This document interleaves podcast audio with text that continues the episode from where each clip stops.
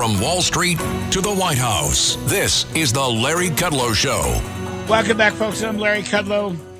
We're going to dial in with our friend Charlie Hurt, Washington Times opinion editor, Fox News contributor. Charlie, thank you for doing this. I had two things for you Great today. to be with you, Larry. Two things. First of all, Kyrsten Sinema, explain to me, she's not conferencing with the Republicans. She's not going to conference with anybody. She never went to the Democratic caucus meetings anyway. Um, right. Uh, so she's an independent, but Chuck Schumer's still the majority leader, and it's still 50 to 49 in the Senate. So I don't really understand why this is such a big deal, except I guess she's trying to squirm out of a primary in Arizona in 2024. Okay. But what is this? I mean, why is this so important? Yeah, I, I, no, I think you're exactly right. I think that um, what's lost in this because I've I've I've always sort of admired her uh, political antennae. Obviously, I don't agree with her much on politics, but she's got she's pretty smart about uh, uh, how she represents the people of Arizona, and I think that that she's she is very much looking out for herself. Hmm. Um, which is not a bad thing, by the way, in our political system. Right. She is. She realizes the prob the pickle she's in because she and what eight other Democrats are going to be up in two years in states that are that have become overwhelmingly Republican, even more so under the the, the sort of new Trump Republican Party. And so she's getting ahead of the sheriff, getting out of town ahead of the sheriff here. Mm-hmm. But that said, I also think that it's good, you know, it's good politics and it's good for Arizona uh, that she is concerned about this. And the the reason it's important, two things. One is I do think that it sets her up to be in a position to uh, to work with Republicans more, even to the point where she is going to uh, she she very well could switch alliances uh, away from Democrats to Republicans.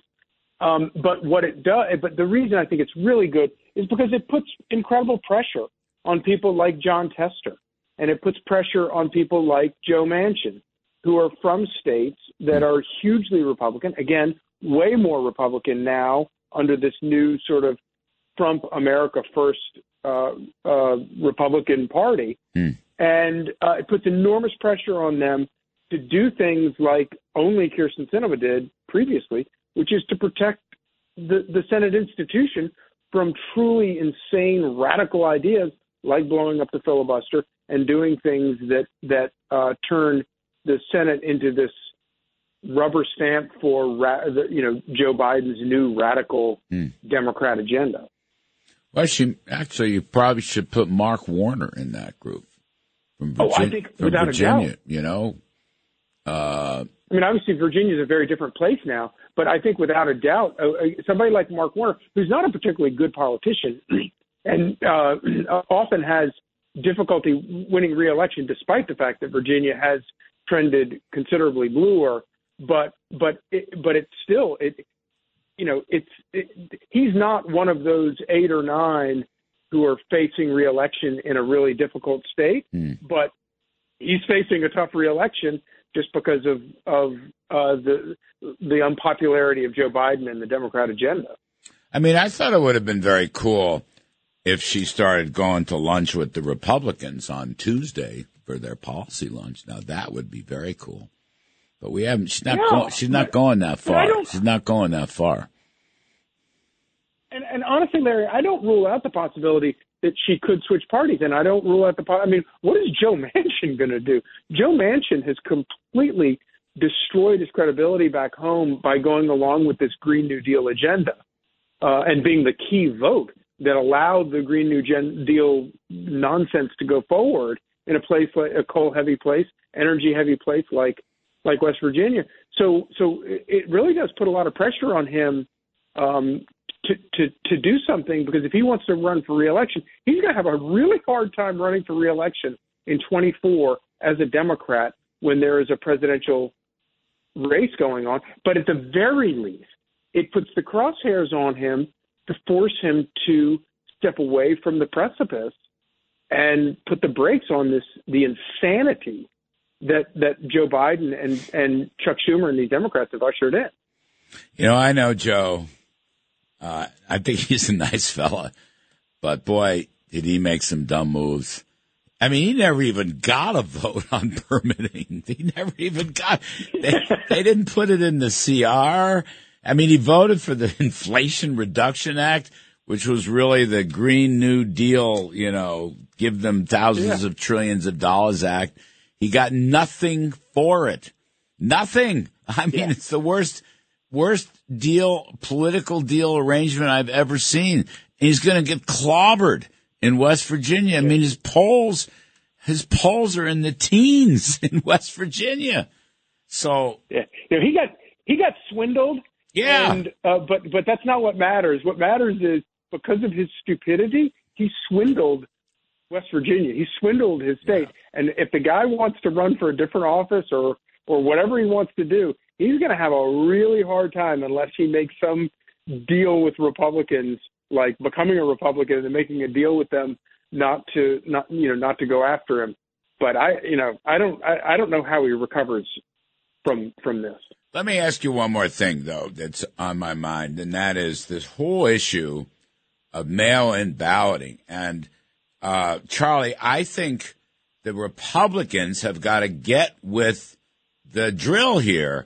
The Democrats are stealing their pants in all these close elections because of their well organized uh, mail in early voting and harvesting.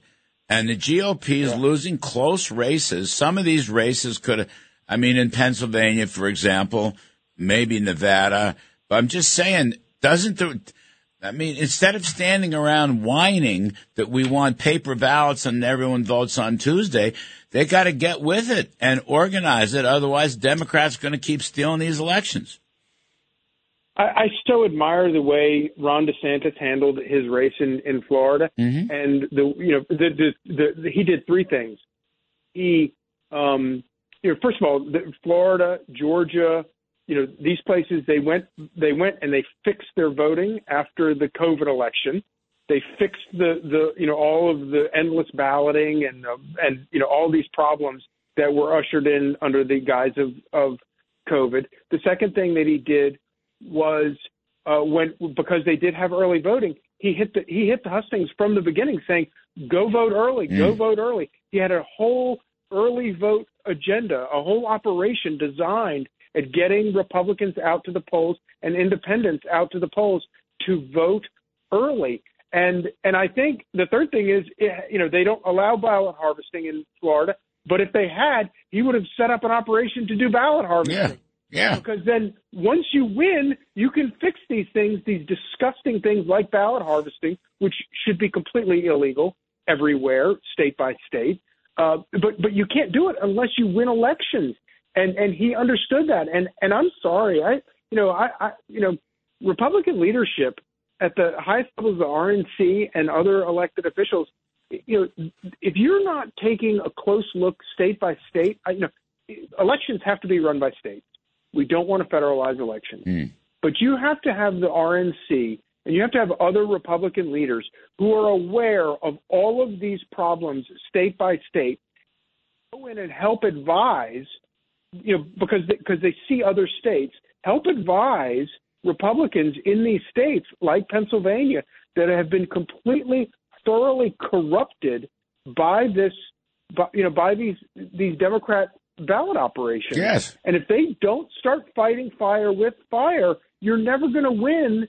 So that you can change the rules and make them more sane and to protect people's right to vote. But that's what you know. What's happening here is that in p- places like Pennsylvania, people's rights right to vote has been destroyed by these oper- Democrat operations that are designed to to not to protect the vote, but rather to make sure Democrats win. You That's know, the only thing they care about. Right, Pennsylvania is just so perfect because so people watching the debate with Fetterman and Oz were horrified at Fetterman, but they half to three quarters of them had already voted for him. so it can't. There's no mulligans here. You can't get a do-over. I mean, and that, that's not the only place. Look, the Democrats have unleashed their harvesting criminals. The Republicans got to do theirs. We got criminals too. Let's unleash them. I'm being a little bit metaphorical here, And but I'm just saying. that's exactly But what Democrats want. The earlier, the, the, the, I mean, think about this, Larry. Why do why would why do Democrats like early voting, and the earlier the better? The reason is because they want voters to be as ill-informed. yes, They want them to be to have as little information as possible before they cast their ballots. Yes. And the reason for that is because the more information that accrues, i.e., the closer you get to election day, the harder it is for Democrats to win. Yep. And and so they have to get those voters, they have to salt away those votes as early as possible. That's what the GOP's got to do. The RNC's got to do it. The House Campaign Committee, the Senate Campaign Committee. Anyway, Charlie Hurt, Washington Times. Thank you, buddy. Appreciate it. Couldn't agree with you more, folks. Always great talking to you. We're going to take a quick break, and then on the other side, we're going to do some stock market work. It's a shaky story, but we'll try to get through it. I'm Kudlow. Please stick around.